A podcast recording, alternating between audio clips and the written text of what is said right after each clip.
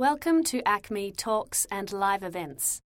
You are listening to a podcast from the Australian Centre for the Moving Image. This talk has been recorded in front of a live studio audience. This podcast is an audio recording of a live event. It may reference visual material that cannot be represented in this recording. It may also contain strong language and adult themes, which may not be suitable for younger audiences and the opinions expressed in this podcast do not necessarily reflect those of ACMI. In tonight's replay session titled Indie Development Exploring the Fringe, we're stepping away from the corporations and the studios, the economic imperatives, and the metacritic, the focus group, and the accepted wisdom. We're asking the question are developers intent on being truly independent and in doing so exploring their own personal passions, art, and experiences? Just as the major film studios set up independent divisions, so has the idea of what it means to be an independent game developer initiated the process of being co opted by the industrial system, turning it into something distinctly softer, safer, and perhaps more palatable. So, chairing this evening will be academic, critical, and cultural commentator Laura Crawford. Laura is a lecturer, consultant, and PhD candidate across games, cinema, and psychology. Her fields of expertise include the history of the user relationship with screen violence and the psychology of attracting, attraction to fantastical violence. She speaks frequently at conferences, nationally and internationally, on these topics. Her latest publication is a book chapter published in Video Game Cultures entitled Dictating Morality The Problematic Epistemologies of Engagement. A recent consultancy gig involved being uh, the academic consultant for defending the Human Centipede 2 to the Australian Review Board. She's heavily involved in the International Game Developers Association's Melbourne chapter and was one of the organisers of the last local Global Game Jam event. Uh, and Laura has been gaming since she was eight years old. So, Laura will be joined this evening by Andrew Brophy, Farbs, and Yang Chen Lee.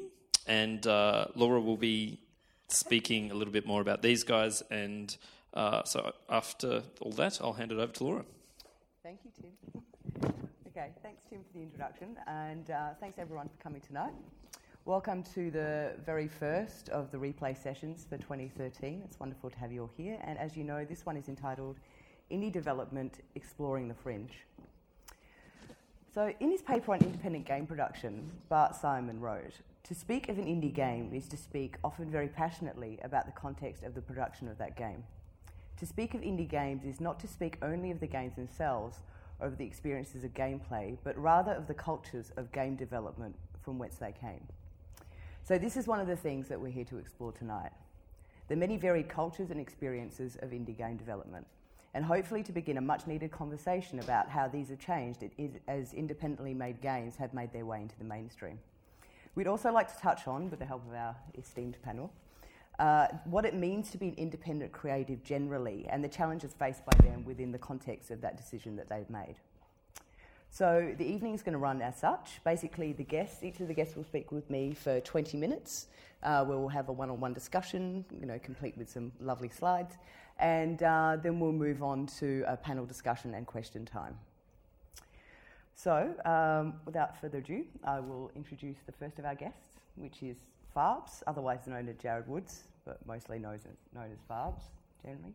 Um, he has made such wonderful games as Captain Forever, which I'm pretty sure all of you know. It's a beautiful thing. I was playing it to my students today. Uh, Cumulo Nimblers and Fishy Fishy, which is a very challenging game. It was a lot of fun. Uh, Farbs is a game designer best known for announcing his resignation with a video game, which we're going to have a bit of a look at tonight. It's quite funny uh, and very you know, quite ingenious. Uh, but he'd rather be known for his IGF China winning game Captain Forever and his art game things Rom Check Fail and Playpen. He's currently working on more Captain Forever titles and the Nerdgasmic tabletop, thank you, tabletop RPG CCG browser celebration Card Hunter and probably a dozen other things. So you can join us in welcoming Farbs, please.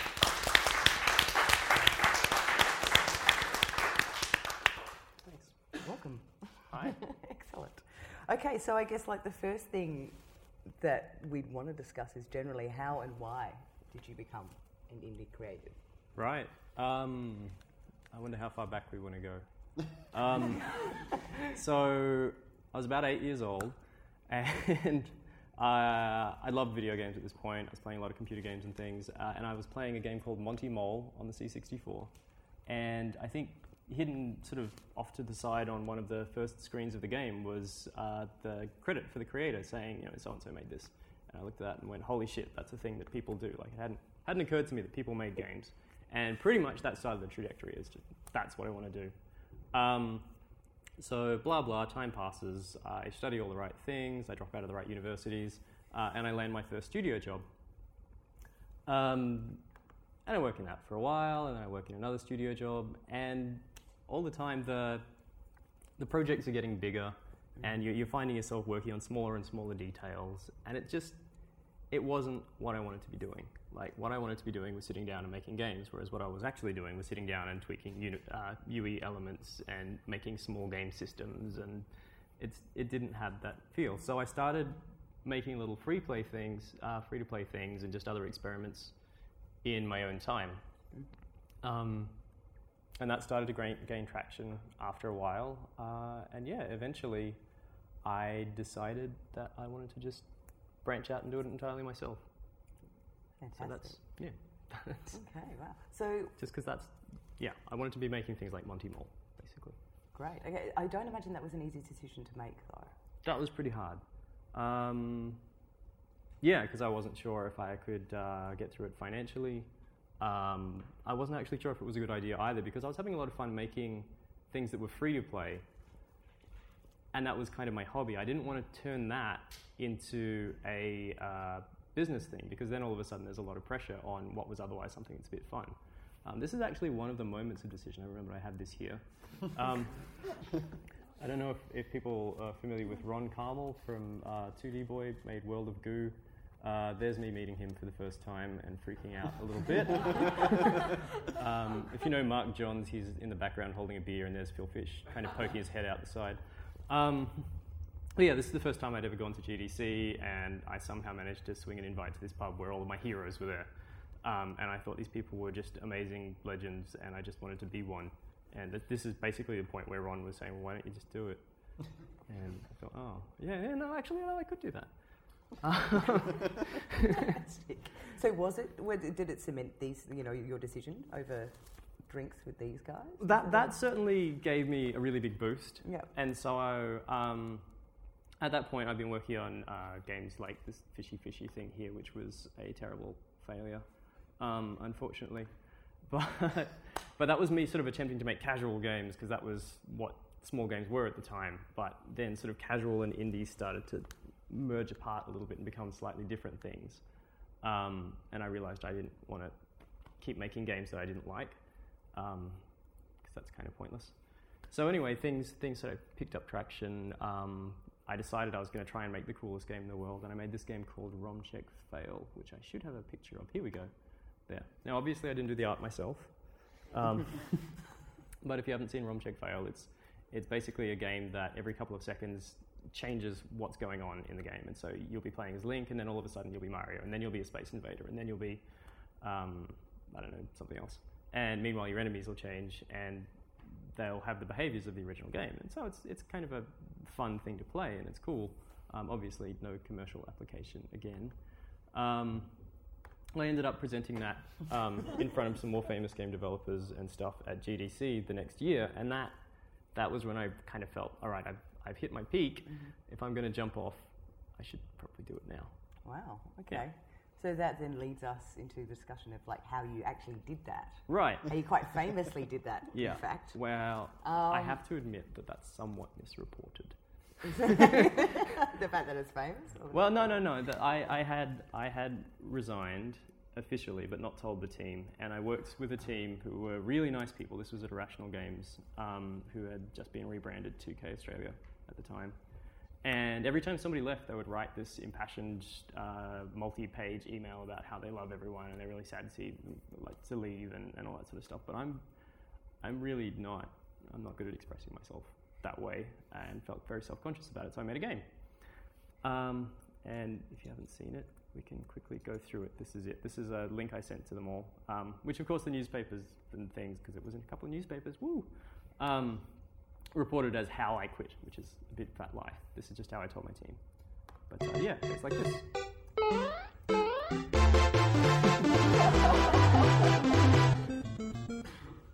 So yeah.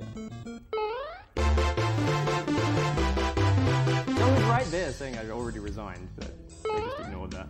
I actually had to talk somebody through getting past this jump because they were trying to write a story on it, but I couldn't get to the last screen.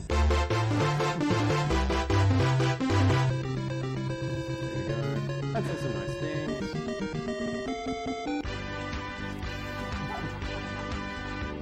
So yeah, that's that. And that just cool. That's fantastic. Okay, so do you feel then that your work has benefited from leaving the mainstream? Uh, hmm. I'm not sure, to be honest. Um, so, like I said, I was already doing things in my own time. Mm-hmm. Um, and I think Rom Check Fail was one of the better ideas I've had. It's something I was very happy with. And I've done some things since that have been good as well. But once you add the, the pressure of trying to make something that people are going to buy, that they're going to feel is worth not just their time to play, but some amount of money, um, then things get very, very much more intense. Um, and it gets a bit difficult. So I'm not really sure, to be honest. I mean, ever since I started making independent games, sure. But since quitting to do that full time, I'm less convinced. In what in what sense are you less convinced? Well, I mean, I, I've I've been able to find a bit of time to do some freeware things, and that's good. Um, and again, doing it independently, yes, absolutely. I feel like I've been able to do things that I'm happier with, Great. um, which I think is important because you know quality of life is actually something we should consider as important. Um, what are we talking? But I guess more the. Oh, I guess we're talking about like you know you making that decision to leave. Right, What was, okay. what was effectively like a paying full time job Yeah, to go indie. right. You know, which is a, in and of itself a large decision. Right. Well, it certainly how, how did that my affect your work? Okay, well, um, here's a, a very simple example. Um, this is a game, Captain Forever, that you mentioned before. Mhm. Um, I had made that game, and you know, it's a space game, and you're in space, and so I thought, you know, space is a big empty void. It should have this kind of lonely vibe, um, and so I really, really kind of pushed that element of it. And it wasn't until I was talking about it with somebody uh, a bit later, um, possibly on a panel or something, in fact, that they asked whether the sort of lonely, quiet, solitude vibe of the game reflected how I was feeling at the time because I'd gone from going into an office and working with lots of people every day to pretty much never leaving my house. And um, I hadn't thought about it like that. Um, but it seems quite likely that that influenced me. You know, it, I, I, I never intended to make a game that was about how I felt, but that feel of the game was something that appealed to me. So that's probably what happened there. That would make sense. Yeah. Um, so, so in doing that though, you felt like you made the right decision for yourself and for your obviously your creativity and for your career in a sense, I- and for you know for your work. Um, but by the same token, it wasn't clearly wasn't easy post decision either. You know, No, I was, I was, yeah, I was a mess at the start. Um, I actually had a friend who had done the same thing a little bit before me say, look, just whatever you do, just don't try to sprint out of the gate because you're going to kill yourself. He had worked as hard as he could for the first month and then just had six months of being a complete mess and not getting any work done because the pressure of suddenly having to do everything yourself um, just broke him. Uh, so I tried to just keep calm and, and get things done. But on the on the other side, um, for the first couple of weeks, every morning I would wake up and just leap out of bed and just go, "Yeah, I get to go make this cool thing." And I would sit down. I'd I'd make myself sit downstairs away from my main dev machine, Yeah. so I could sit down with a to do list and, and really think about what I was going to get done that day. And then I'd leap upstairs and, and go and do some work. So that was uh, that was actually really good uh, in terms of productivity, just to be that excited about it. Um, that was a couple of years ago though. fantastic. Do you still have those moments though? Yeah, sure. I mean, every now and then uh, you just get an idea and you want to you want to try it out. You want to see what's going to happen. Um, and so, unfortunately, that tends to happen when you're trying to get to sleep. But I find it's best just to get out of bed and see what that idea does and where it takes you, and just deal with it the next day. Um, so yeah, that, that does happen. Okay, fantastic. So, so let's talk about Cumulo Nimblers Okay. and uh, like how, how that came about. Yeah, all right. Um, so Cumulo Nimblers is this game here. Um, this was part of a collaboration. I'm, I'm kind of trying to learn to collaborate because, like I said, I work by myself in a room and, and I'm really happy with that workflow. But I, you, you may notice that Captain Forever doesn't have particularly detailed art or anything, and I, I kind of there's there are skills that I don't have and time that I don't have to get everything done to make a good game. So yeah, I'm trying to learn to collaborate. Uh, meanwhile, somebody sends an email around saying, I'm doing this collaboration project, and we get comic book artists and we get game developers and we make them make games together.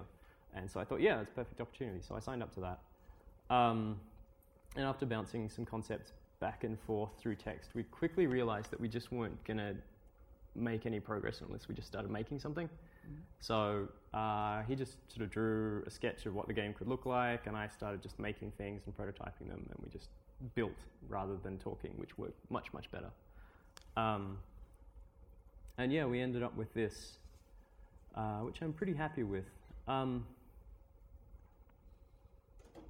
yeah, fuck it. Um, sorry. Decision made. yeah, uh, wasn't. Yeah, okay. Um, so we talked about doing a bunch of different things with this, and toward the end, the artist actually came up with. This is before we had the rainbows and the sparkles and things. It was it was a somewhat happy-looking game, but it wasn't this. If you play it, it's it's at least it was my attempt to do something that's just unashamedly cheerful, which is not exactly something that I would be usually comfortable doing. Um, but it's really just hooray, uh, rainbows and shit. Um, and the reason I did that is because at the same time, um, my son had been born. And I couldn't make a sad game at that point. I needed to make something happy. Um, so I did. I made this. Uh, and that was really very much just a reflection of like, I don't think I could make a game that is unreservedly happy and cheerful like this now. But at that time, that was the only thing that I could sit down and work on. You just need another song. Yeah, pretty much. But yeah, like as you can probably tell in the picture, he was quite unwell. Just was not in a good place. Anyway, he is very happy now. Oh, Uh, and in fact, you mentioned fishy fishy. That's a fishy fishy hat that he's wearing. looks like it's eating his it is eating his head. It's beautiful. Yeah, so I'm going to put that That's, one up because uh, that makes me happy. So, so quite different then from Captain Forever. Mm. Yeah. Mm. So, like, quite a reflection, really, of what it was, where you were at at the time. Yeah, yeah. Well, that was much more direct, I think, because I really like I was consciously making Mm. something that was making me feel better. Fantastic. That's yeah, that's a very beautiful thing. So, how then do you feel? So it's been what two years now? Did you say two, three years? Uh, how old am I? Uh, like three, four years. Three, four years. Yeah. So how do you how do you feel like then? quit around my thirtieth birthday. That helped too. Yeah. Yeah. With making the decision. Yep. right, was- table flip. I'm. I tried to organize it so my last day was my birthday, but it didn't quite line up. But yeah, Oh, that was nice. my birthday present to myself. Sounds like it was a good one. Yeah, I was pretty happy. Um, how, so, how do you feel things have changed around you? How, how do you feel that, that um, independent game development has changed over since you first made that decision? Yeah, right. Um, I think that's a tricky question because I find it really hard to see independent game development. Like I'm, I'm involved in a bunch of different indie communities and message boards and Skype channels and things, um, and so I see that all the time, and it's always in front of me, but I, I can't see the forest. Um, so I think I can probably guess that uh, sort of production quality has gone up for things like what you would expect to see do well in the IGF, for instance. Um, you expect much higher production qualities there now than you would have a few years ago. Things like that. Um, more people are getting involved, which is um, in a number of ways great. Um, but you know, get out of my market, fuck off. no, that's that. Come on in. There's plenty of room. Um,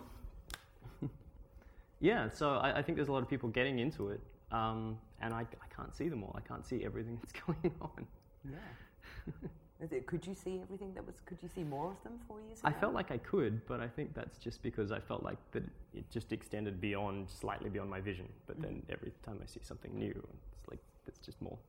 So So, so your feeling is then that it, it, that it, it, it's expanded. That more people are becoming independent. Oh, I think Or- so, but also it's just that I've noticed more. Yeah. Yeah. and become aware of more that I didn't know. But yeah, no, I think I think it like there was a whole series of opportunities coming up as various sort of online portals and, and other opportunities to make money out of this stuff showed up. And as the communities have gotten bigger, that's really, yeah, yeah, t- things must have grown. Yeah. yeah. But like some, some of the booms have also busted.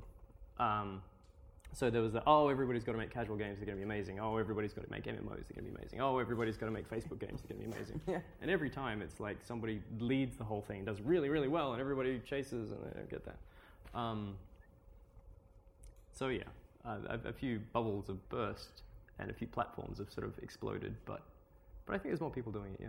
Yeah, certainly. There's certainly. I agree with you about that. Definitely a few bubbles have burst within Yeah. it, but it's not necessarily a bad thing. It's just like you know due to the evolution. I think. Of, Yeah. what's What's interesting as well is that a few years after, you, you hear about people who are still making casual games and just went, yeah, yeah, yeah, there was a bubble and it burst, and there's still a market there, so I'm still in it. Hmm. Um, so as long as most of the people go away, um, you're fine. yeah. Fantastic. Okay, I think um, we need to stop you there Okay, just for our one-on-one. But thank you so much, Farbs. That was very insightful. Thank you. A great insight. Okay. So next up, let us welcome Andrew Brophy. Um, Andrew is an independent game developer based here in Melbourne.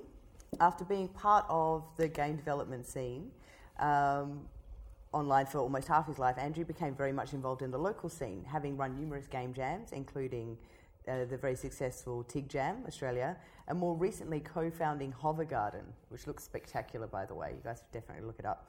A group that aims to bring more attention to independent games through like various gatherings, like picnics and parties and things like that. And whoever's doing the photography also is doing a great job. It's Chad. It's right there. Nice work, Chad. it's very, very nice. The site's lovely. Um, yeah, so uh, Andrew's also an avid fan of rapid game development, having developed roughly 80 games throughout the past few years, which is incredible. Uh, the more notable projects have been featured in various, on various websites, including indiegames.com, Rock Paper Shotgun, and GameSpot, as well as magazines such as Hyper, PC, Hyper and PC Power Play.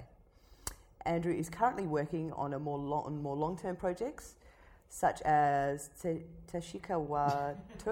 Uh, 2? No, Tashi- ah, Tashikawa 2. yes. Okay, good, we'll go with that. Um, a remix of the two, 2009 t- title, uh, Takishawa is Dead. You. Okay, fantastic. Okay, so can we welcome Andrew, please?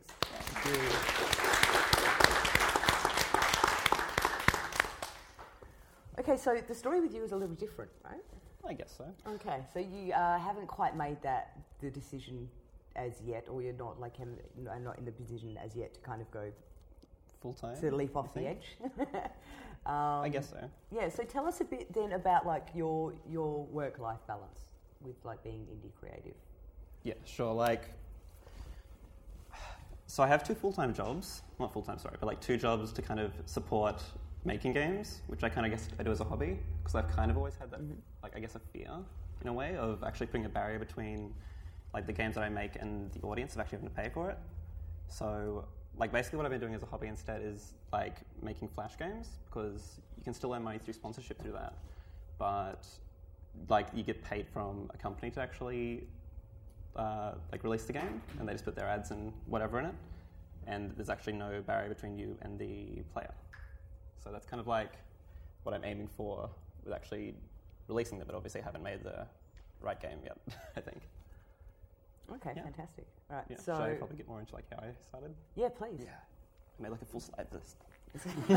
There's visuals No, like, with this. no. I, I like really went for it. Question mark and all. So like, sorry, I was actually meant to go to this. It's like, who am I? Oh no. Yeah. Um, so like, I think like what you're saying of like having a bit of a different situation. It's kind of like, I think I kind of like grew up in a bit of a different sort of way. So it was like my family kind of owned a circus, and like for a while, like that post is like really old and it says like over 100 years there. So like I think it's 150 now. But anyway, so like, oh yeah, that's me. Cool, huh? So like, okay, from that. So like I, th- it's impact. Okay. Okay. Yeah. So yeah, I am like wearing makeup, and that's fire. It's not meant to be like all deep with black and white. It's just really hard to get like a photo of juggling fire with color. It just it looks bad. You can juggle fire. This is That's not a me thing I right even there. knew before the interview. Like, I'm, I'm like surprised. Yeah, like it's hard to tell like the makeup and stuff, but that is me. That's phenomenal. Yeah. Please so carry like, no, so like, and that was my whole life. Like my family have had it for years and years and years, and I grew up doing that, right? And I think that kind of like obviously gave me a bit of a different perspective, I guess, on like how things work. Because like I was traveling pretty much every week, going all different places, and I never obviously went to school as well. So like I did that all by myself as well, or like with the occasional like family that would join that had people doing the same thing. But like people like kind of come and go, and I was kind of like really used to not always having that consistency with anything. So like obviously that kind of like that's how I kind of got into actually like making games, I guess, because like you can kind of play them yourself as well. Like it kind of makes sense. Video games again. Oh yeah, so like obviously my family were also really like late into getting computers as well. Like I think it was 2000 when we first got one, and like the only the really games they let us play were like kind of creative ones like SimCity, or like there's SimCity. Then there's ones like Heroes of Might and Magic. Like those are the sort of games I really were into because like I really like this whole maps kind of feel to things as well, and like more specifically level editors. Like as soon as I figured out you could make your own stuff with games, I kind of just went with it. Yeah. Like this game is great. You could make everything, right? Like there was all these cool maps, and then eventually there was like I sort of got into games like this as well, but it kind of died off kind of quickly around this point. But like with games like Age of Empires and Age of Mythology, you could get like your own kind of camera setup, and you could make your own scenarios. It was really cool, and like it made me feel like I was actually making games. I also love Donkey Kong. but like, Clearly. no, because like I remember this was I have this really vivid memory of when my parents first got a computer. I think it was like early 2000s. I think probably year 2000. I think they were scared of Y2K. But like, I, I I'm serious. So like, I think they were really scared. So I draw like all these maps for like Donkey Kong because I had this belief that like when we were getting our computer that you could like draw your own maps and then like slide them magically in through the back of the computer and it would just appear on screen. And then you like pinpoint like how to make it or something. Uh, that's kind of how I make games now actually. But like. So it stayed with you, clearly. Yeah, like this memory is really vivid. And I was really young when it happened, and like I just remember so specifically. I was like, "Donkey Kong would be cool, but it'd be cool if you could like there are other animals." And then they made sequels, so it was good. But yeah, so that's kind of like how I guess I got into it, like that way. But like I never actually kn- knew much about actually like making them my own. Like I tried like things like RPG Maker and stuff, which make really specific things and try and make it really easy to do that. But it just didn't work. But then, like, I, I used to read this magazine called Total Gamer, right? Also, excuse the really bad quality. This is like no photos online. But um, they they ran this competition called Design a Game, where you just write up like an idea and like draw pictures and stuff. But at this point, I found this program called Game Maker, which actually like made it obviously really easy to make games. And I I made this really like cheap like Pikmin ripoff, and I submitted it, and it actually won. Right? Like no, it won. And and the thing is, like, I felt really happy about that. It was really cool that actually I made something, and they said it was really cool that I actually went through the effort to make it. But then they actually said the game was awful. like it was like no, it was really great for me. Like because otherwise I would have got a huge ego from it. But like they really pushed me down and said it was like awful. It was like the worst thing they've ever played. but because, no, because I only won just because I put the effort in.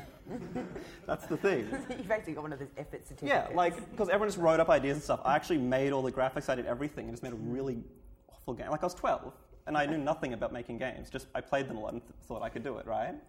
So I won, and they sent me a prize, which was a game called Rub Rabbits. Right, You were like 12.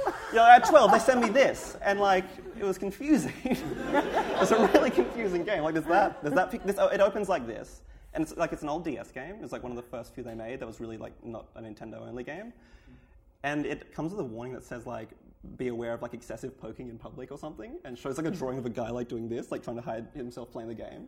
So it was really scary. Yeah. And well, there's also this from it as well. I, so you play as that guy as well. Basically, the idea is actually you have to like tr- you like fall in love with this girl, and at the same time, eleven other guys do, and you all like compete for her affection. It's really weird.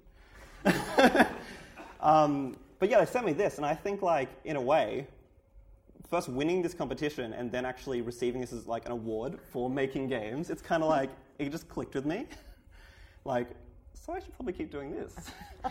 And so like these are like some of the things I've made. I think you can kind of really see like a comparison of like the visual style of things I've made with that. so yeah, like obviously the colors and stuff. And like, yeah, I think that's just kind of like that mentality of like how I actually just won something and got this reward, and people actually are like, "You suck, but I think you could be better." And so like, I'm trying to prove that guy wrong still. so it all began with your encouragement award and Yeah, your game. I think so. Fantastic. Okay, great. So, wow, that's quite Sorry, I, I. I, I talk too much for that. I don't even know what the next slide is. No, the element of surprise. Um, okay, so so for yourself then, because you are kind of like at the moment, I guess, like to an extent on the fringes, you're making Yeah. a lot of stuff, and your your games are quite like well recognised. You made some really beautiful things, Yeah. like you know, like obviously, like, I was playing Old Man Baby Mhm. last night, and it's amazing. For those of you who haven't played it yet, give it a go. It's a really, really groovy game. Um, so, but so looking at it, I guess from you're, you're not hmm. by any means on the outside, but you are kind of on the edges at the moment. Like, what Yeah. what does indie mean to you at this point in time?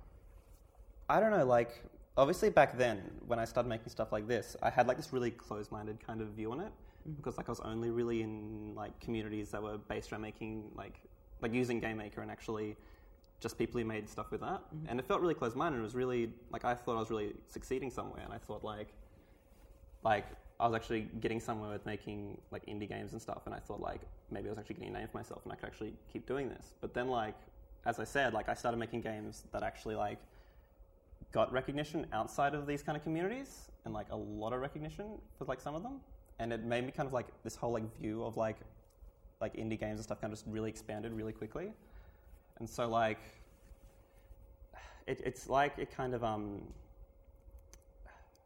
it kind of actually kind of made me like really concerned about actually making things in a way In what sense? like like as I said, like I made like a lot of games, like as I said, like eighty, but like they're all really small, like couple of hours sort of things, like jam games or like really tiny kind of experiments or something, I guess.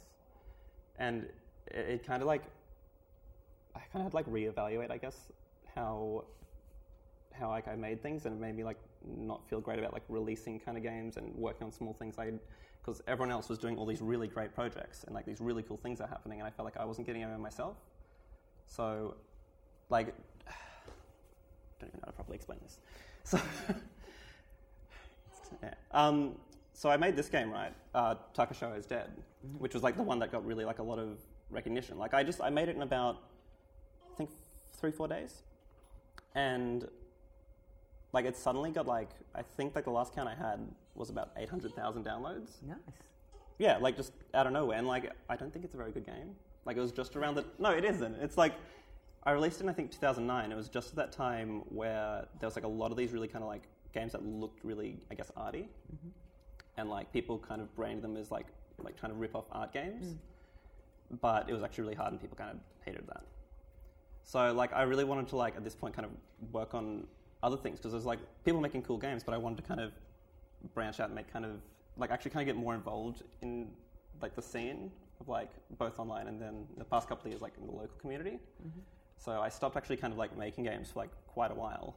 Um, and then like recently, like in the past two years, as I said, like I got more involved. I started trying to do things like like run game jams, for example. Like those are the sort of things that I thought like I felt really like like myself there. Like it was one of the few sort of situations.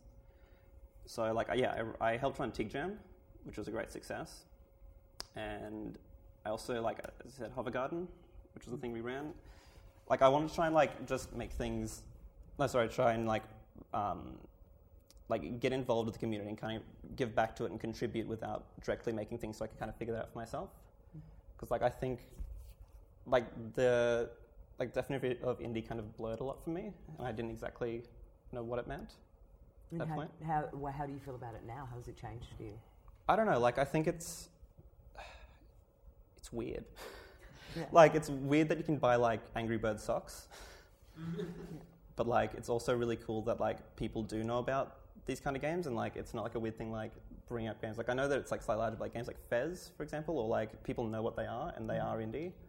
But I think right now it's not so much like it's more like a style now, I guess. Like saying the game looks indie or like it feels indie, whereas like it technically isn't. So, yeah. so, so you're saying that like now when we use the term indie, we could we can be referring to more the feel or the style of a game. Yeah. You know, outside of you know how it actually the mode of production. Yeah, exactly. So- like I don't think it means like how it was produced so much more as like I guess aesthetics as well that are in it. And, like like a AAA company could make all the exact same decisions as someone who just made the game on their own, but their game wouldn't technically be indie by like those sort of standards if it's by how it's produced. but yet people can have conversations about it, referring to it as being indie because it's you know it, it has a certain feel about it, right? Yeah, so it. it feels more like how people would refer to indie music as opposed to like an indie film or an indie game, like by those old definitions. So why, why do you feel that it's that um, that independent development is heading in that direction, or that, that indie, indie games or the, the field of those games is heading in that direction? I think it's because making games is a lot more accessible now, like the barrier of entry, mm-hmm. like artistically. There's so many different programs and frameworks and that that'll actually allow you to make games, and people. There's obviously all these sites and other avenues where people can actually release them. So, like, it's just exploding of people actually coming in and making games, and it's just that's where it's blurring because obviously, like, it's such a big thing, like this whole indie game movement, that like obviously companies kind of are trying to like buy into that by doing things by like claiming their games are kind of indie with things like there was like the THQ indie bundle, like for the Humble Bundle, and that sort of thing, which people had a lot of problems with. Yeah, which is Yeah. entirely fair enough. Yeah, exactly. So like with that, I don't think like it's to say like something's not indie or it is, but I think it's more it's just a definition change of the word. Yeah, and so and there are a lot of grey areas as well Mhm. within indie development, especially like over the last few years, Yeah. where you've got you know obviously um, games like Journey becoming Mm. immensely popular, you know, and really selling. And um, you know, so what what happens then? I guess you know, posing this question, what happens when you know if, if you are an, you're an indie development and you are you know producing games at a certain level and one of them just one of them takes off, you know, Mm. do do you think like does it change for you then? So like that's why I think it's like such a problem with it, the lines blurring. Like I remember really like vividly back when I was like like checking out new sites and stuff and seeing like people working on things. I remember like Minecraft was in development and it was still like called Cave Game. Mm-hmm. And I remember it was like on some IRC like like notch the developer was like talking about it. And it like back then it was just like some guy working on a game, but then it like it kind of exploded and it's become what it is now. And like people are still finding it kind of hard to find like that game being called indie, which is also really weird. So yeah. I think that could be one of the, the issues with the way in which we, we use and define the term as well. Is that um, Mm.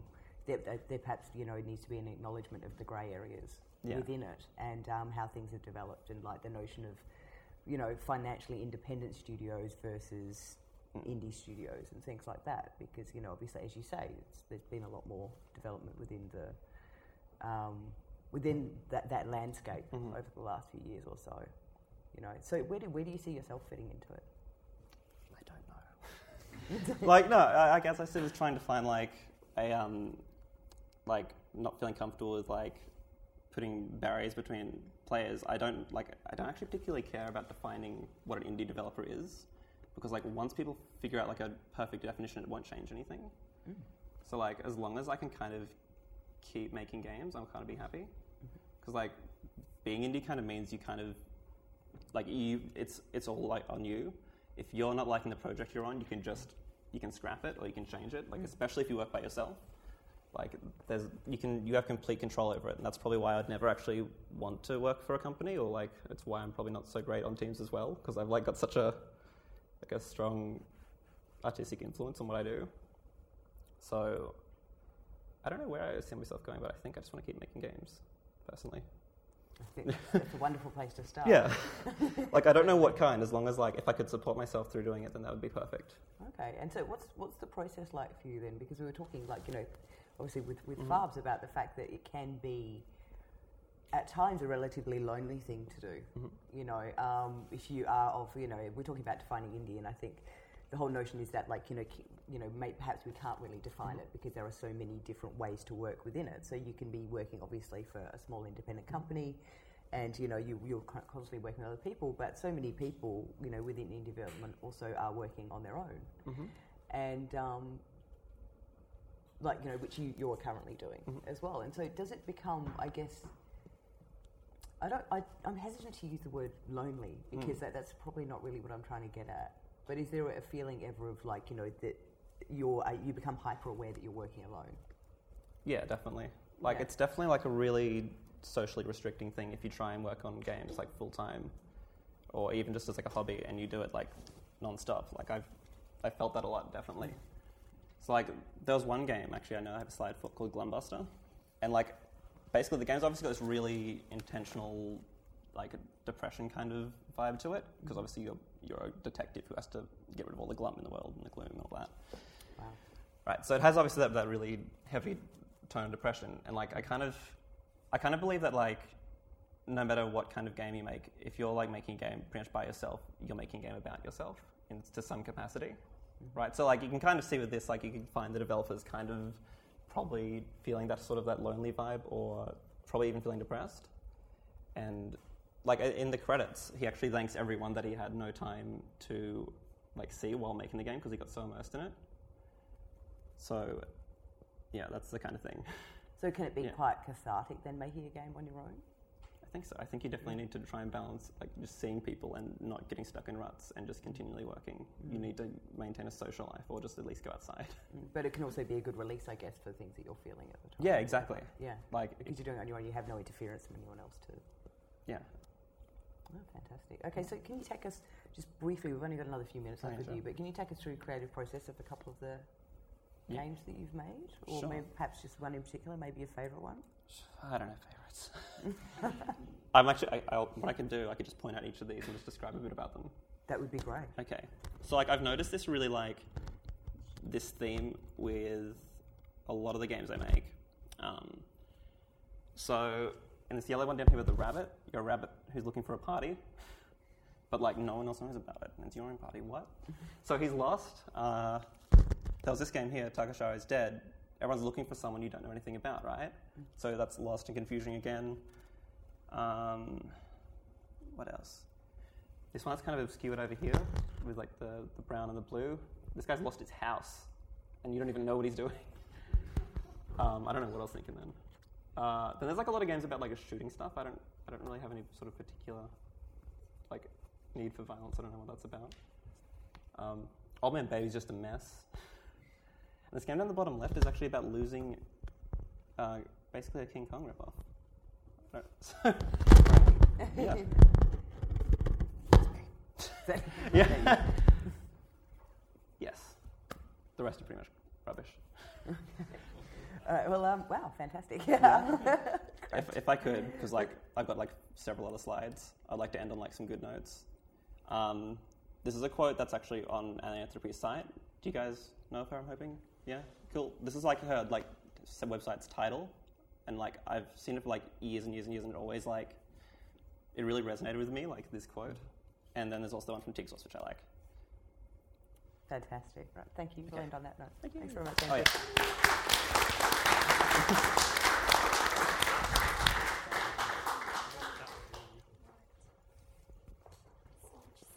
Okay, so up next we have Hi everyone.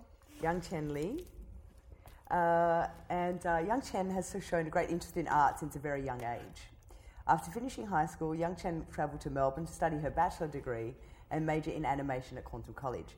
After graduating, Young Chen started her artist career as the lead artist for the Voxel Agents, but is now working as a freelance illustrator and animator across various platforms, including games, books, and magazines. So she's uh, like, yeah, Young Chen's much more of an indie creative, I guess, like in that sense, or Yeah. not not more so than the other guys, but like working like less so in games and more in like you know across the field. Yeah.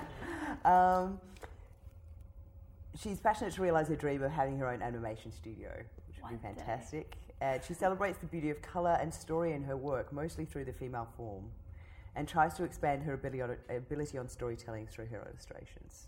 Okay, thank you. Thank you. Thank Thank you. Louder. Just kidding. It's all good. um, thank you, Laura. Uh, so, as she mentioned, my name is Yang Tian Li, but you can just call me Tian because it's easier. Um, and then I would just be talking about my personal exp- uh, expe- experience throughout the sort of within the topic of being an indie kind of thing. Um, and yeah, let's get started.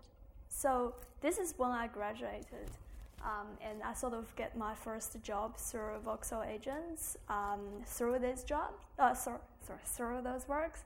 Oh my god, I'm kind of nervous. I don't know why, but probably it kind of sucks to be the last one because see, like they're both like really relaxed. I had to follow Farbs, so. yeah, well, like you know, during all this time, I was sitting there like that, and Farbs was like and anyway, um, yeah, so I worked for the Voxel agents. Um, basically, I yeah, I actually had this pretty funny interview with them.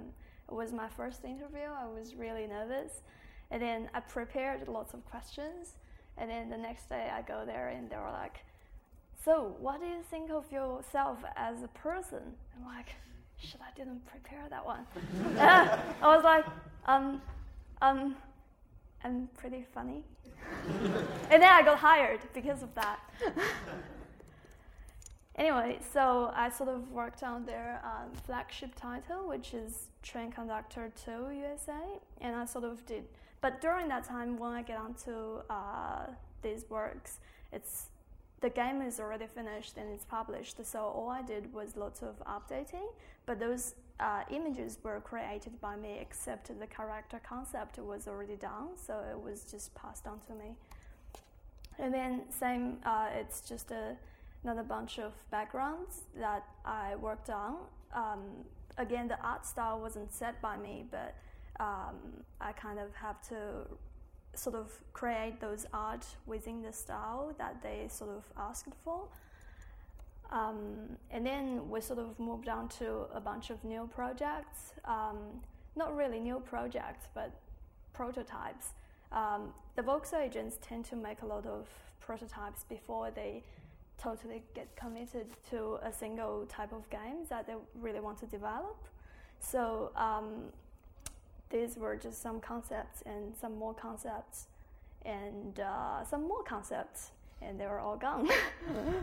um, and then, so sort of like it's kind of like a story with this one because it's kind of like um, we worked on this for a very very long time, um, not very very long, but like three months for just exploring the art themes, and then we sort of settled on this guy, and then another three months um, after working on this, um, and then this concept got ditched again, and I was like, ah, it's frustrating. Sorry, guys, I'm gonna just do my own thing. so um, here is when I sort of started my freelancing.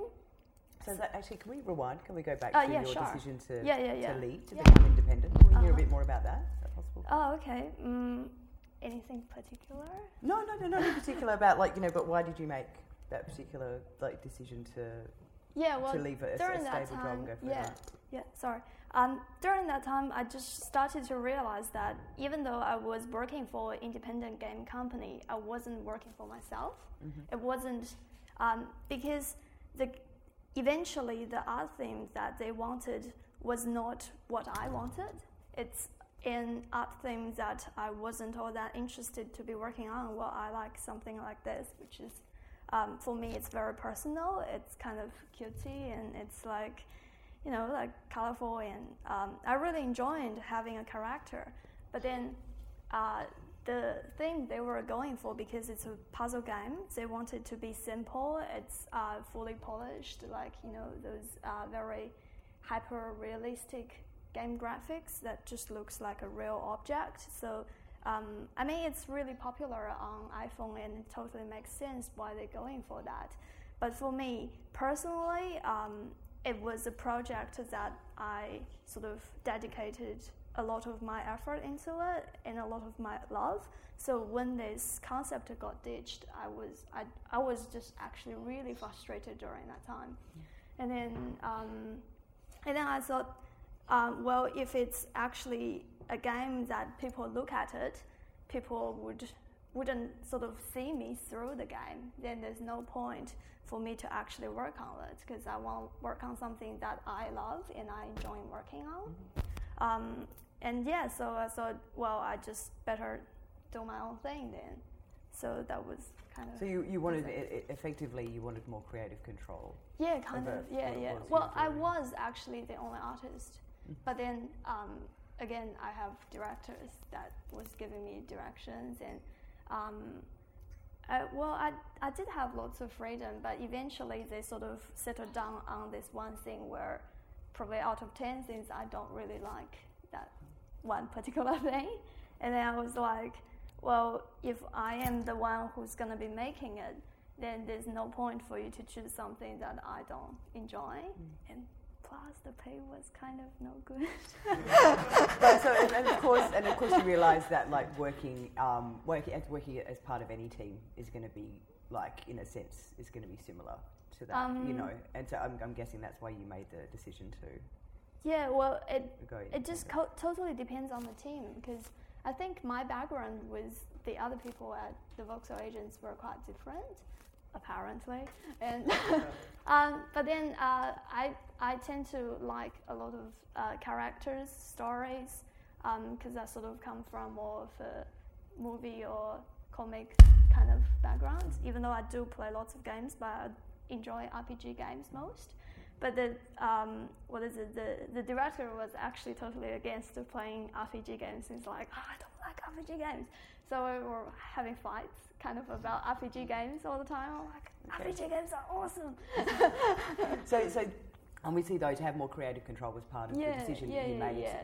to, to go independent rather than go and work for another studio again or anything like that. Like you clearly wanted Um, to well, have more like, creative control. I yourself. did work for other s- independent Mm-hmm. studios, but it was more um, like I, I got the right to reject what project that I don't want to be working Yeah. on and what projects I want to be working on. So that was kind of But now you've ended up freelance completely. yeah yeah. Okay, yeah. fantastic. All right, well, perhaps you can walk us through Yeah, sure. the rest of it. Um, so this one again, I was actually working for another studio, and what you see right here is totally not what's in the end. um, just because I wanted to show this character because it's still kind of me, um, and the background was sort of kept in the end. Um, but then the characters were totally ditched after the animation was made. Sounds so bitter and sour. but it's all good. Um, I'm over it now, but during that time it was kind of, uh, yeah. But anyway, um, it was it was again the same situation. I was at first I thought I got full control. I can just make whatever I want, and then in the end, you know, just things got totally changed, and I was like, well, I just have to be professional, and I just need to get the work done. And uh, it was actually really stressful. Again, it was just working on something that I wasn't interested and just working on something for the sake of getting the project done and get the bills paid. Um, and I was, um, I was almost to the point where I start to doubt myself. Like, do I really want to do this? Do I really enjoy it? And because during this time, during the day, I was working on this, and then when I get back, I work on some other freelancing works for books or magazines. So, um, oh yeah, and and and then and then I sort of uh, and then I was also working on the side uh, on this project, which is another indie game, and uh, this one I actually really enjoyed working on, but it was uh, sort of well, how can I say it's a can I say it's a non-paid project? But basically, it's four of us sharing the profit of the game. Oh, right, okay. So, um, so there's one game designer, two programmers, and artists, and we're sort of just making this in our spare time. And it's very hard to actually motivate ourselves because we all got all sorts of other jobs to do. But when we actually get time and working on this, it's much more enjoyable than actually working on other things for particular clients or a company just because um, they would actually leave the whole sort of art direction to me instead of someone else is saying, oh, you need to draw this like that and you need to draw that like that. So this is really fun, um, actually working on. So you're working as part of a collective? Yeah, yeah, yeah, yeah, yeah. So Okay. we're sort of um, working on most of the stuff online, and we're sort of using Teambox, like and Dropbox, um, as part of our routine thing. Um, and then I was working on this. Uh, actually, this was during all, all of this are sort of at the same time kind of going on. Um, this is another uh, independent independent games that's not currently out um, uh, on Facebook, and then um, the client is actually uh, sort of just he, he was very interested in sort of playing this kind of game, which is kind of card-ish game. Um, and then you know collecting heroes and characters and all that. And then he basically commissioned me to work on those illustrations. And he actually get a bit of funding from some sponsors that he has. So that's not entirely independent, I guess, which is kind of interesting as well. Um, and then, uh, yeah, I was working on a couple of uh, independent, oh, uh, independent books. So these are like independent um, book publishers, which is like the author themselves. Just it's just kind of like someone wants to write a book, write a story for yourself, and then they commissioned me to do the covers or the uh, interior illustrations for it. And then I also worked on some magazine stuff, um, more magazine stuff. Um, and then yeah, like after all that, uh, just like when I was working on this game again, I, I got really stressful, uh, stressed, and and I just decided that I need to stop this because I start to question myself, and uh, um, I sort of just I think it was July last year, I stopped all this work, like all this work was sort of paused, um, and this was finished. But then, um, and then I start to work on my personal art, just purely personal art. I gave myself three months, and just um, also I was very lucky to have my family support me. So I was just having those three months working on um, personal paintings that I just really enjoying, and all of a sudden I feel so much better because I I really do enjoy working on this, and I I kind of find my passion back. Kind of like my fire was sort of burning out, and then it sort of get back up. And then um, yeah, just working on more personal stuff. Just it's it's for nothing, but I just really enjoying it. So then, did the the decision to become independent in your craft has, has that benefited your work? You feel it has benefited your work? Um, yeah, I think so. I think um, being independent, it just means, I mean, especially when I'm working on my personal artwork, I can sort of set myself a challenge for this one. Um, and uh, like, I mean, if I was working for someone else, I can't actually make that decision to say, look, in this next painting, I am going to experiment with this particular technique. Mm-hmm. Uh, because you're in a work situation and all they want is the final product. You can't have the time to actually muck around with whatever you want to muck around. Um, so in the end, uh, working on personal paintings, I tend to have a lot more improvements in the process. And because I set myself a task and I eventually when I finished it, I, I can feel very good about it. And it's kind of like my own product. It's my own sort of point of view. Um, it's my it's just something that I'm really enjoying, and it's more like a hobby rather than actual work. Even though it is kind of work, just because I'm a professional artist. um, yeah, so just more personal work and more personal work. And that's it. Thank you very much. Thank you. Okay, so just I guess a, a, yeah, a quick question to Yeah, ask you sure. about. So, what does what does being independent then mean to you as as an artist? You know, we've, we've talked to like you know the game designers Yeah, about, yeah, but what, yeah. what does it mean to you as an artist? Well, for me, I think it's someone or a team that wants to express a particular point of view. Um, they want they have this particular thing that they want to express. They want to show the other people. They they really enjoy this this thing and they just want to share it to the others.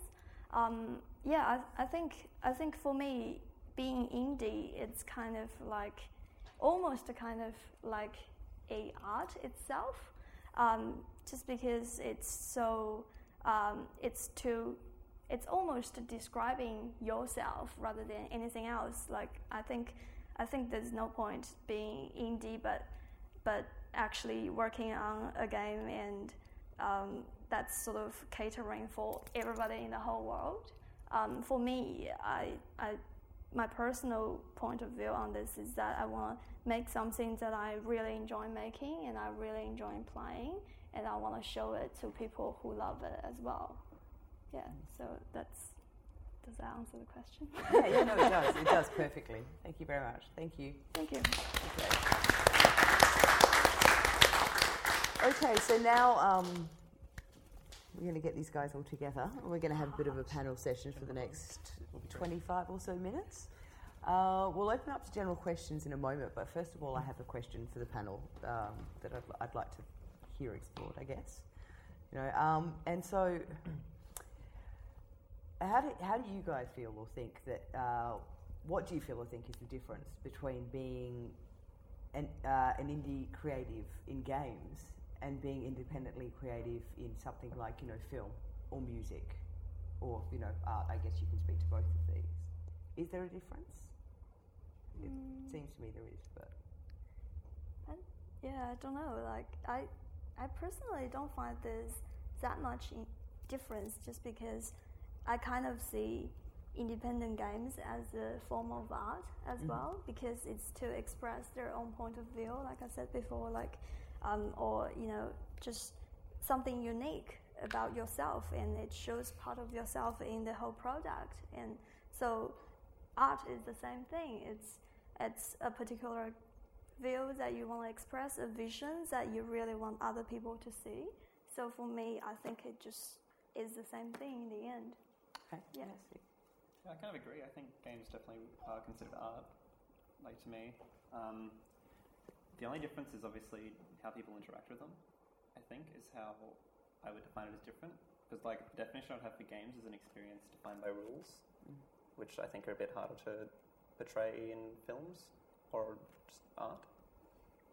So that's, but what about the difference between, let's say, being an independent filmmaker and being an independent game maker?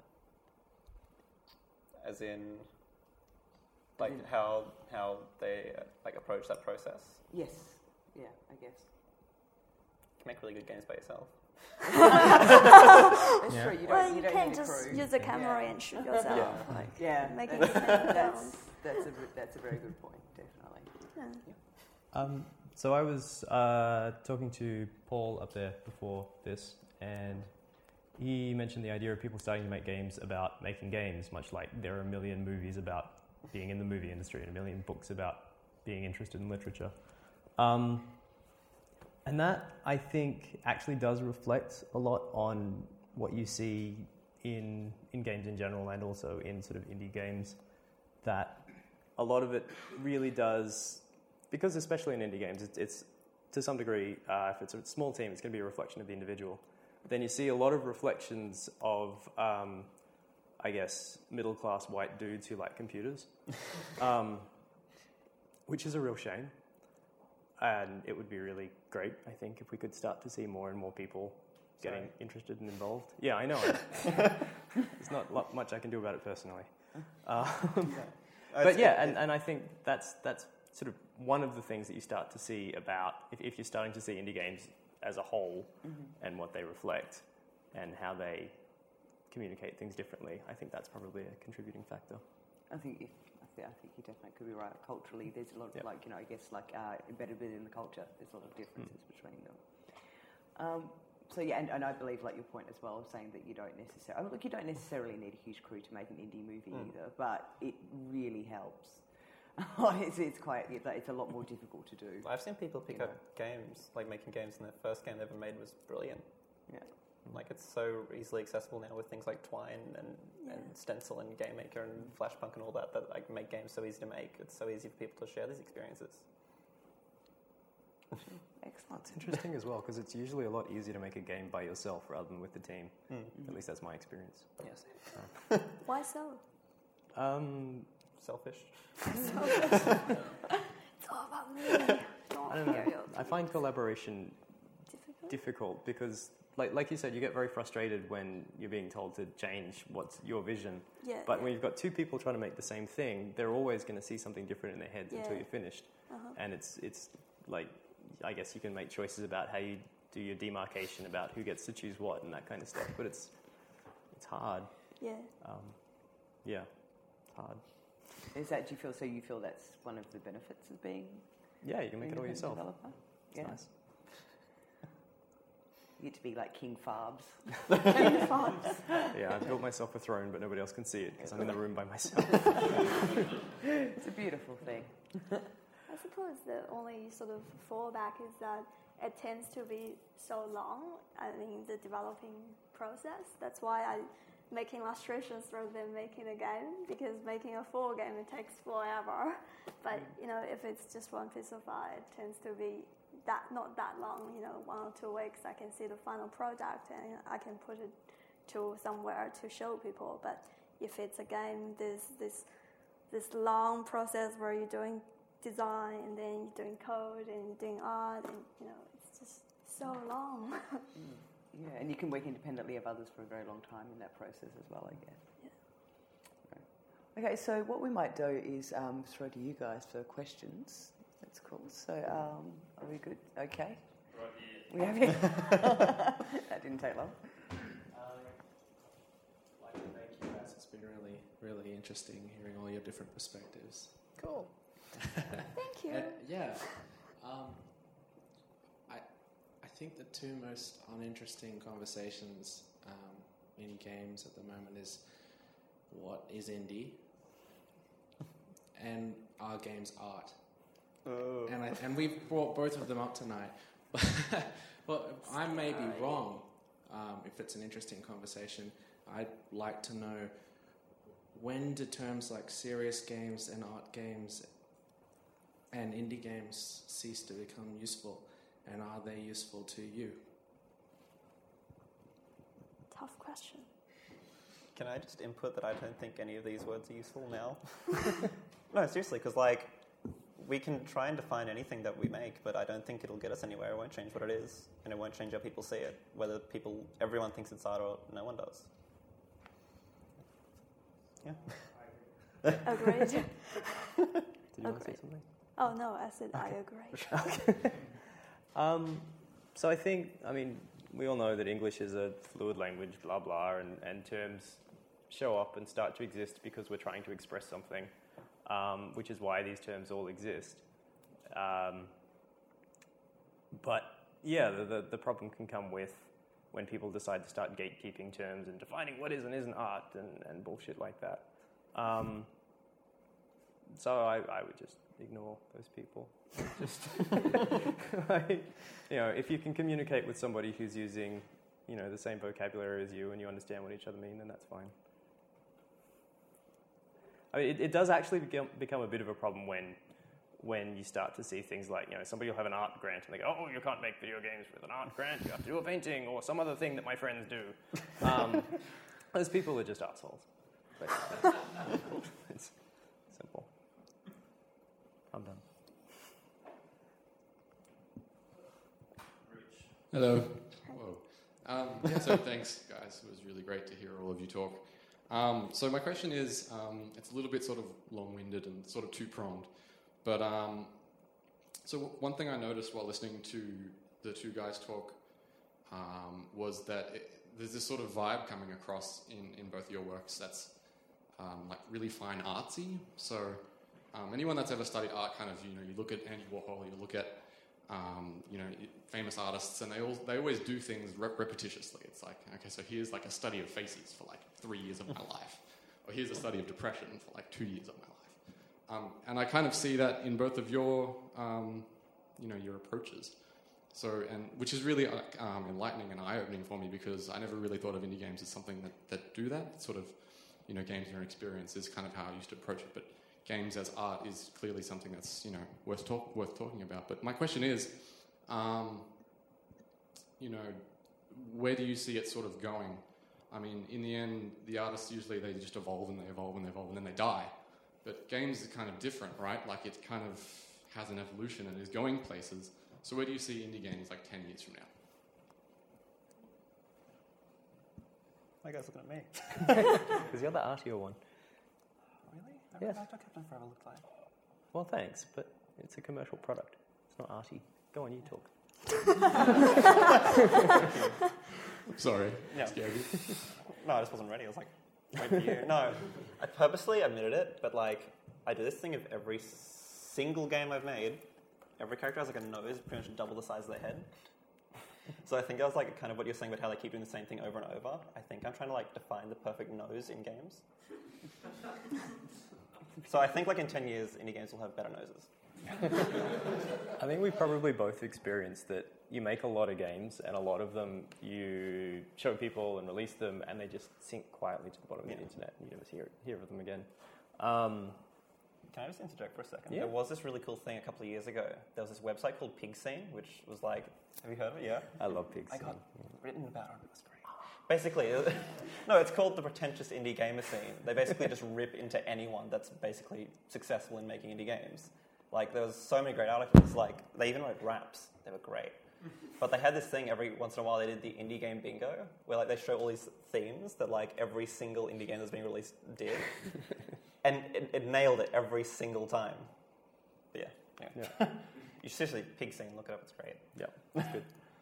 Um, I don't know. I, I guess I don't see um, games as really all that different from any form. We all learn from each other, and I have no idea where it's going. Just none. Do you, do you think there's a chance that um, indie games will not exist in 10 years? In the form that they're in now? Indie game development in the form it's in now? I think we it'll might change change the words, but Yeah. Yeah.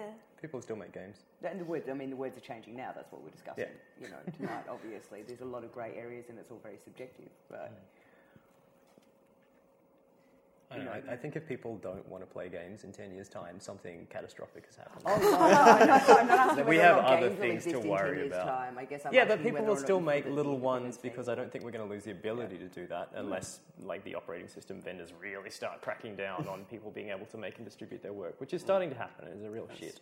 It is starting to happen. Um, but I think there will always be some opportunities to make things and show your friends at least, and you know, it'll be around. I mean, in, indie games were around a long time before the indie game scene as we know it now, and there were various iterations of it. There was a public domain scene in the like early '90s and things like that. Um, so yeah, Yeah. I think it'll be around. Great. G'day. Um, is indie games mostly useful as a like marketing label? Like, I showed Proteus to my mum. and She said, "This looks like shit." This is this, I, I played better games in the eighties. my mum's a bit of a gamer. but- Uh, is it mostly useful to like differentiate yourself? So people say, "Oh yeah, it looks like it's blue and weird, but it's an indie game, so it's okay." Oh, so it's okay for an indie game. Yeah. But like for Yeah. like a real game, it's Yeah, yeah, because that was pretty much what my my mum's like. My mum didn't have that indie game definition. She just Yeah. went, "That's crap." Whereas I was like, "Oh, that's indie. Interesting." And did she think it was okay after it was it? She knew it was indie. No, and she still thought it was crap. I'm like, "But it's art." I think like there was actually this really interesting thing I saw on uh, Twitter the other day, like via like all the GDC talk.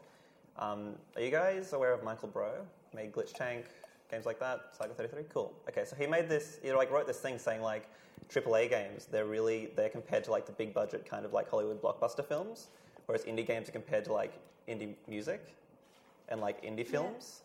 Like, yeah, great. like- Sorry, continue. yeah. Sorry, like so the, the big budget like like Michael Bay sort of film is like what those are, and I don't know where I'm going with this, but basically, yes.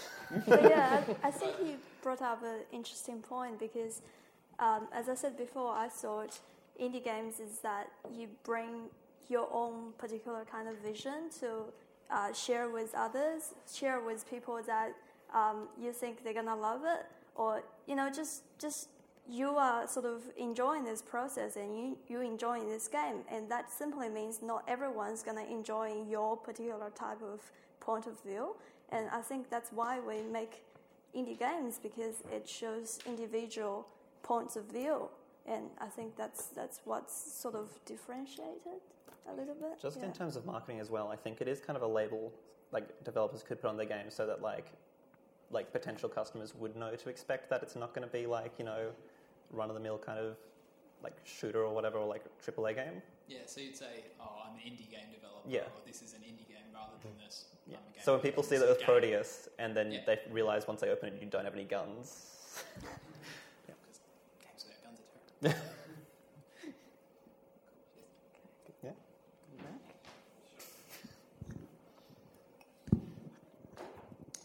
Um, we've established that the the game medium is ever evolving. What do you guys, as game developers and artists, do to ensure that you're up to date and that you're personally developing as well? Make a lot of stuff. It's basically it. Just keep working and keep doing things. I think up to date is an interesting one. I was going to say, oh, you don't need to play everything, but I think actually does help to play a lot of things just to see. There's been a, a, a really big shift um, in the last couple of decades about player expectation, about what a game's going to do and what it's trying to communicate to you and how it's going to play. So the whole uh, arcade model of three lives and then it's over and you have to start again from the beginning, like people wouldn't even expect to see that now and they'd be confused by it, um, and nobody likes it. Um, so if you really had kept your head down, you'd, you'd, you'd miss that kind of thing. Um, but yeah, mostly just just keep making stuff and try and not to get lost on epics that take your entire life and never get finished. Um, so that's that's bad. Yeah, I pretty much agree. Like, just get as involved as impos- like as possible. Like, even if you're not making something, then just participate in things. Find local communities. Just do everything. Just because there's so much happening. It's going so fast. So yeah, definitely just stay involved in any capacity. Yeah, I, I just think it's like Twitter, Facebook, Twitter, Facebook all the time, you know, like because basically I will actually, um, well, lots of artists actually do this now because they actually just use their Facebook account as their personal, oh, sorry, their art account rather than personal account. So they actually just add a million people, and these people will actually, or like those people are actually artists as well. So you actually can get, you know, famous artists looking at your art like rather than you know random people that they don't care about art to look at your art, which is actually an interesting thing of using Facebook. Um, and then there's you know Twitter, Pinterest, just kind of um, I guess trying to follow all the fields that you are interested in and just trying to sort of always get the newest stuff like you know going to for me I go to iTunes all the time to look at what's the new game and have a look at the current trend or just read game news and all that. Yeah. Just the other thing about getting involved is actually just talking to people as well. Because, like, I know, like, ages ago, I got really kind of, I guess, nervous kind of contacting any sort of, like, kind of bigger indie developer that I really, like, admired the work of. But then I just emailed them and they're like, they're all the same as us. Like, like really, everyone's Yeah. still making games. Some people have just, you know, been a bit more successful and, like, they're really cool. And, like, Yeah. Through that, I got in- people. yeah, but like I got invited to like these really cool online communities where like I've learned so much about like you know game design and seen like all these really cool games that have like started people's like career to like really great heights.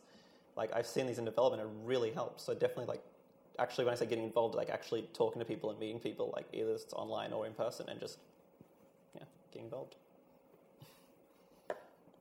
I think there's a gentleman back there. There's a question.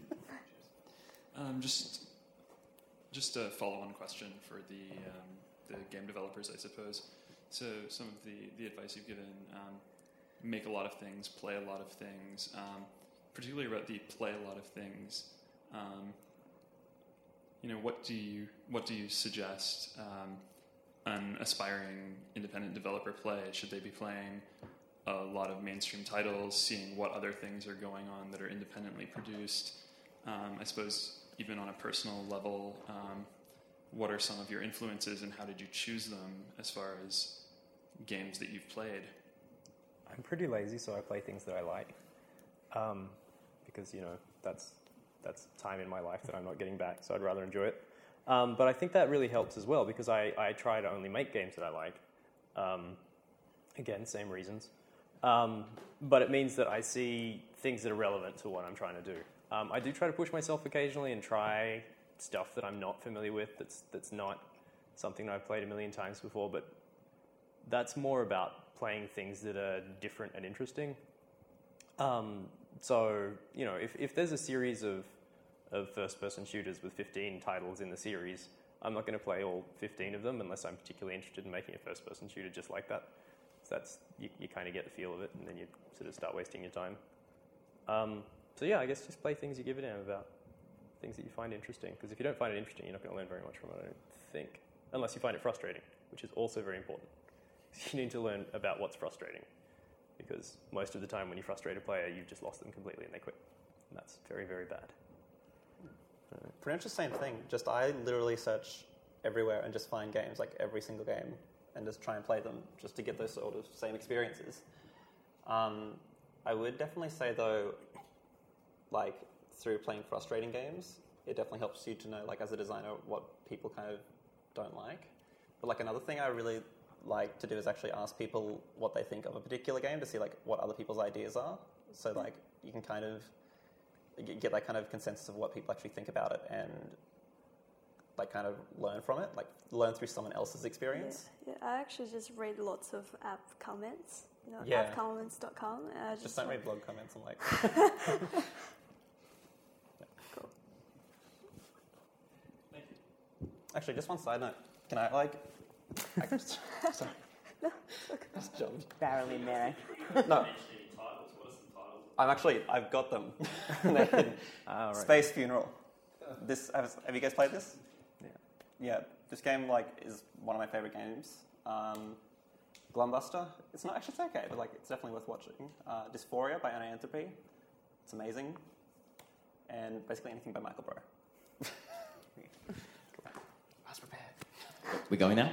Oh, is that really what I sound like? Um, okay, um, so with independent titles, there's been a huge influx of games that takes um, style over substance. So, just, um, for example, To the Moon, which has a really amazing story, but um, in terms of game mechanics, there's a lot left to be desired.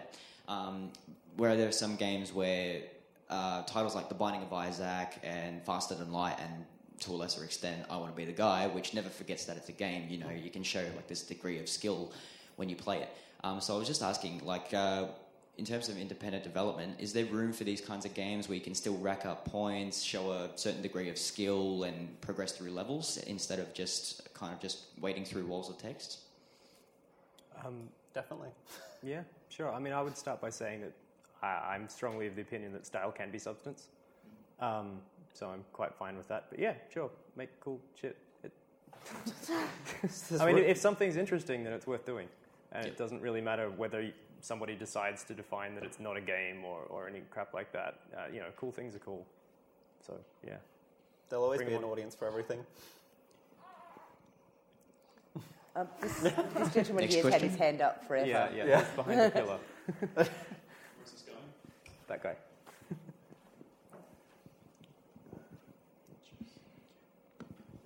Cheers. Um, you spent, we spent a long time trying to define indie games. I'm not directing this at anyone in particular. I wanted to hear what you thought about indie game consumers. Like, who's paying your bills? Who's actually buying these games? Given that these triple title games uh, have so much money invested in marketing, uh, who is attracted to seeking out an indie title? Cool people. Cheers. Okay. Oh, oh, well, for me, when I was working with the Voxel agents, um, because it was uh, it was mobile market. I see there's a lot more indie games in the mobile game market rather than actually PC or you know consoles. Just because it was a much easier market for independent uh, companies to actually go in. Like um, if you actually want to get a license for you know Nintendo, it's like if you are not a proper studio, then we're not going to give you the license, no matter how much you want to pay. So um, there's that. So you know, there's also that. Um, I think for iOS, there's not not much cost involved in at all, and for Android, it's just free. Like you can just publish whatever you want to publish over there. So that's that's actually giving the indie guys a very good platform for them to sell their games, to actually communicate directly to the consumers. Um, and I thought that's actually what made indie games so sort of a big thing those recent years. Yeah. Um, so when I started selling the Captain Forever stuff, I noticed a slightly worrying trend. Um, because I see the email address of everybody who buys it, it became very much apparent to me that I was mostly selling to other game developers, um, which is a bit worrying because at some point the system is really going to break down. Um, but um, yeah, I think I think you do start sort of selling within the communities and the, the groups of people who are interested in that kind of stuff. Um, but once you get out of that, you're really just selling to people who don't give a damn about whether or not something is an indie game. They- They're either going to like something or they're not, based on its own merits. Um, and that's where marketing is kind of interesting because I, I don't have data for this, but I, I really get the feeling that you can market the hell out of a bad game and you can sell it. Um, but a particularly good game will just spread through word of mouth. And so that means that anybody has the opportunity to do that if they happen to be extraordinarily talented and lucky and in the right place at the right time, et cetera, et cetera. But that opportunity is still there. Um, you just need to somehow, I don't know, I haven't figured it out. One day. I think if it's a bad game, there's actually no way for you to sell it. Like you can market it, you can get it out there, but eventually the consumers will just say it's a crap game. Yeah. And I think cons- consumers are getting more and more fussy as well, and they actually, um, or like all of us are consumers as well. So we actually continuously getting better and better, like finding particular kind of games that we're enjoying because we have a million games there for us to select. It's kind of like you sort of get to know your palette a little bit more. So that's very interesting, yeah. That makes me wonder actually if that's part of why a lot of the studios around here struggled. Like a, a lot of Australian studios, I think, used to live on licensed titles. Um, and you used to be able to stand in a game shop and you would see somebody walk up to the shelf and go, Ooh, I like Hot Wheels, I'll buy this game. um, I can say that because I worked on a Hot Wheels game. and, you know, my joke to the rest of the team while we are working on it was that it would be okay if we shat in the box, people would still buy it. Um, and they would buy exactly the same number of copies because they're not going to read online reviews for whether or not they buy this particular Hot Wheels game or anything like that. But it sounds like maybe that's changing. Yeah. I. There's also this. Um, I teach game students, you know, and um, a lot of them are like you know late teens, early twenties, and there seems to be like this almost like inherent sense of competition between them about who can find the most obscure titles or who's in love with the most obscure title. So I think also a thing that I've noticed is that like there's definitely a big market for indie games um, among younger gamers. I think, or at least like youth gamers between like you know 16 and 25. It's almost like a, rite of passage. I think. It's you know. the same with independent music, like we mentioned Yeah, it's before. true. It's Yeah. just like before people just listen to the radios and get all the mainstream music, and then gradually, because of the internet, there's more and more people putting their own piece of music on the internet to share with people, and then people just, oh, okay, here's this. I've never heard of this, and I'm really enjoying this. And it's the same thing with games. Yeah, and it's, it's seen almost as like, you know, where, wherever there are like sites of social contention or like, you know, things that are cultural products that are counter hegemonic, it's like, you know, often at, at this point through, you know, or is seen as being by certain, you know, crowds or, or certain demographics as being through indie games. So I think that's, that tends to happen quite a bit too. There's a There's lady a- over do we have any more questions? Okay, we have time for one more. Two. Two more? Okay. Um, loud. Um, obviously, like one of the best things I think about the gaming scene is like the community that comes along with that, like how tight knit everyone who likes games r- really is, and um, there's always been this kind of barrier. I mean, unless you're Valve and then you come from an alternate dimension. Um, there's always been this kind of barrier between the person who makes the game and then sells it to the consumer, and you know, um, a lot of people who play games don't particularly trust, the, you know, the big mega developers because there's always, you know, that money thing involved. But um, it's really different for indie games. So my question would be, um, what kind of effect do you think this community has on the indie game scene, and vice versa?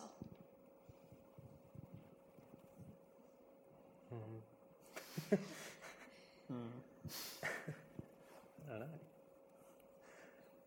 I mean, I guess I spend a lot of time in developer communities who all play each other's games, um, and that's always a very positive thing, I suppose. So people are used to making these games to show their friends, even though they're then going to show the public. Um, so I guess it it kind of resonates with what happens in the end when things get released. If that addresses the point at all. Sorry. I don't know. Anybody else? Not sure how to It's, answer it's like, I mean, sorry. yeah, I gue- I guess the question really is like what you're asking perhaps is how do um, how, do, how does the commercial games industry or how do the big studios have an effect on indie development and how do we think that indie development is having an effect on, on them or their game sales? Is that the Um, question? Well, no, no, it's more like because you know you're kind of free as an indie developer. Yeah. You don't have to worry about you know the well, you do have to worry about money, obviously, but you know it's not so much about you know let's make a game that sells for millions and millions of dollars. Like you can be more involved in like with the community rather than separate from them. Yeah, like Yeah, right. yeah, yeah, like it's player driven, friendly, that kind of. That can be good. I mean, I should point out that there are some indies who are very commercially focused, um, Yeah. and some who aren't. Um, but I think there have also been some traditional studios who have been very much focused on getting involved in their community and things. Um, I wasn't at Irrational at the time that they were making Tribes Vengeance, but I did hear a number of stories. And basically, they, they were really trying to get involved with the community. They were on the forums all the time with the Tribes 1 and 2 player base. Um, and they even like flew someone out to come and hang out at the studio and all that kind of stuff, which was really great. Um, but I think they felt at the end that they still ended up creating a game that the community hated, and that was simply because everybody had been involved and been able to put their ideas out, but there was no one game that was going to satisfy this huge variety of, of things that people really thought that they were going to get because they'd been able to communicate. Um, so I think that actually turned out to be a bit of a negative for the game, um, which is a real shame because it sounds like it's going to be a really positive thing, um, and maybe it can be done much better. But you know, on the internet, you can make people very angry. Last one. Um, so just following on from what you were saying before about support for your games often coming from within the industry rather than without, and looking at the fact that you were discussing as commercial, you know, big developers of getting their hooks into the indie industry and kind of trying to commercialize that. Um, you always hear discussion of, you know, stand-up comedians potentially being a comedian's comedian or a writer being a writer's writer and getting that, you know, being getting respect from within the, the in, within the industry. Do you think that's potentially the, the most stable future for these kind of indie games? Is just being that maybe not super famous, but just getting all that love from within the industry? Can I actually just use Michael Brough as an example here? because it's already it's already there. Okay. No, no, I'm not going to jump. Um, so these games get written, like all of his games get written about a lot, right? Like Corrypt, which is the one in the top middle. That game was like indie games number one puzzle game of last year. But he's publicly written that like these games have all tanked. Excuse the pun. So like, but like he's really well respected.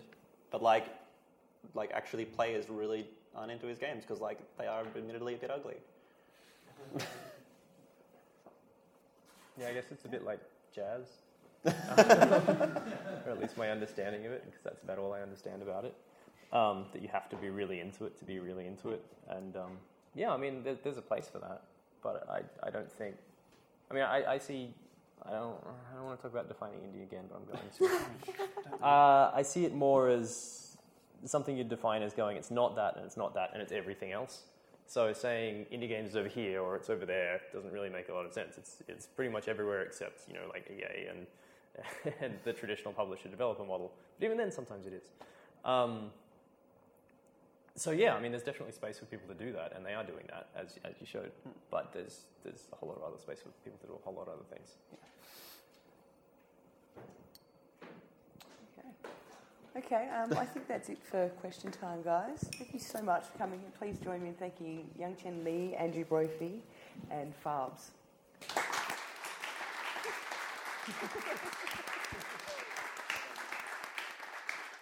And let's thank uh, Laura as well for doing a wonderful chair job tonight.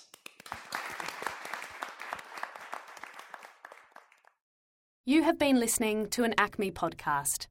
For more recordings of talks and live events, go to ACMI Channel and the ACMI website.